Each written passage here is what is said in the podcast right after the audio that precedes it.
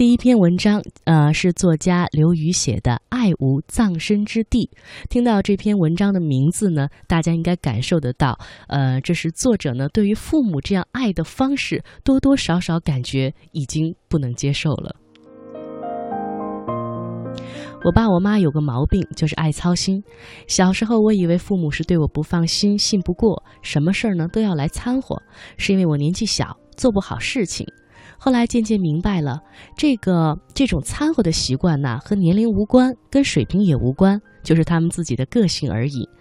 如果说我一不小心买了一件，自己去买了一件衣服，其实后果是非常严重的。我妈妈早上会说：“哎，不是我说你啊，你买衣服这眼光实在是不行。”中午的时候会说：“哎，千万不要再穿这件衣服了啊，真的是太土了。”晚上会说：“哎，你明天不会再穿这件衣服了吧？”第二天会说：“那件衣服收好了吗？”哎，拿送拿回去送给那谁谁谁吧。第五天会对我说：“哎，那件衣服你千万别带回单位啊。”大到婚姻家庭事业，小到我侄子午饭吃什么，我什么时候去学开车，我哥今天有没有给那个谁谁谁打电话。我晚上有没有用护肤霜，自然都沐浴在我爸我妈啊爱的阳光雨露当中。就我自己来说，只要一和父母在一起，我就会变成另外一个人，和平日在朋友圈子里那个活泼开朗、机智幽默、爱说爱笑的我是截然不同的人。说实话，一见到我父母，我的心理机制就像一个遇到强光立刻关闭的贝壳类的动物一样，自动的就把自己调到了一种很白痴、很蔫儿也很封闭的状态，什么都不想，什么也都不想说，就等着他们为我安排吃什么、穿什么、上哪儿、干嘛。为大家讲个故事吧，比如今天早上，我从石家庄坐火车去北京，去火车的路上。无意中向妈妈透露自己的手机该交费了，新的充值卡还没来得及买，妈妈就说：“那怎么办？”我说：“没事儿，我到北京再买一个，火车站附近肯定是有的。”在一般的家庭里，这场对话就应该结束了吧？但是这在我家就不是那样的。我妈因为太爱我了，她必须要帮我解决问题。她是怎么办的呢？她首先给我爸打了一个电话，说我的手机该交费了，表达了一下她的焦虑。她现在要赶火车，又来不及买，要不我替她买。但是她那个神州行的卡不知道能不能用其他手机代充。期间呢，我插话：“妈，你不用管了，我到北京以后自己去买，路上一共不到三个小时。”他呢，给我爸打完电话，又给我哥打，问他那个手机在这边能不能买充值卡。嗯，他是北京的手机，是不是非得买北京的，在北京去买卡？我待会儿买了卡，远程帮他充行不行？哎，要不你帮他充一下？啊，不知道呀。那电话给你打，不也白打了吗？这期间我又插话：“妈，你不要管了，我到了北京立刻去买卡。”过了一会儿，路上远远的看见了一个中国移动的牌子，他便提议让我去搭公交车，他现在去买。哎。待会儿在火车站汇合，我不耐烦起来了。现在火车都要赶不上了，我待会儿上哪儿找你去？你不要管了，我到北京以后自己去买。到了火车站，我在火车上等开车。不一会儿，妈妈打来一个电话：“哎，我买到了一张卡，你拨这个号啊。”妈，你就别管了，我自己去买不行啊？我都买了，你还不记？周围很吵，我手里又没有纸和笔。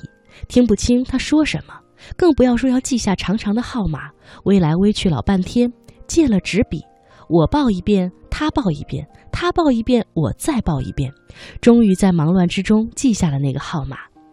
充了一百块钱，还了人家纸笔，终于松了一口气。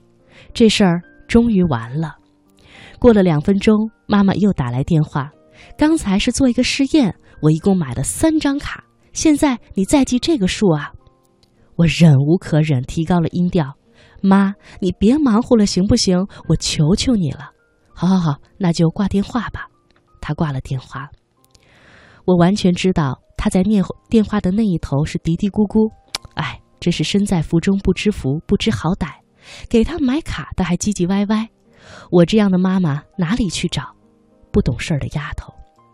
虽然她不在我身边，但是我还是感受到，能够听到她说的那些话。在接下来的三个小时里，我的心情很恶劣，为自己冲着妈妈的那一吼。是的，他是对的，他不过是想为我做一点事儿，结果呢，我却不知好歹的朝他嚷嚷。我郁闷地坐在火车里，反思自己的态度，胸中涌动着一种复杂的情绪，其中一半是内疚，为自己的不懂事、粗鲁，身在福中不知福；另外一半是愤怒，是对他的愤怒，为他又一次神不知鬼不觉地将我置于一种自我否定、自我唾弃的情绪当中，而相当的愤怒。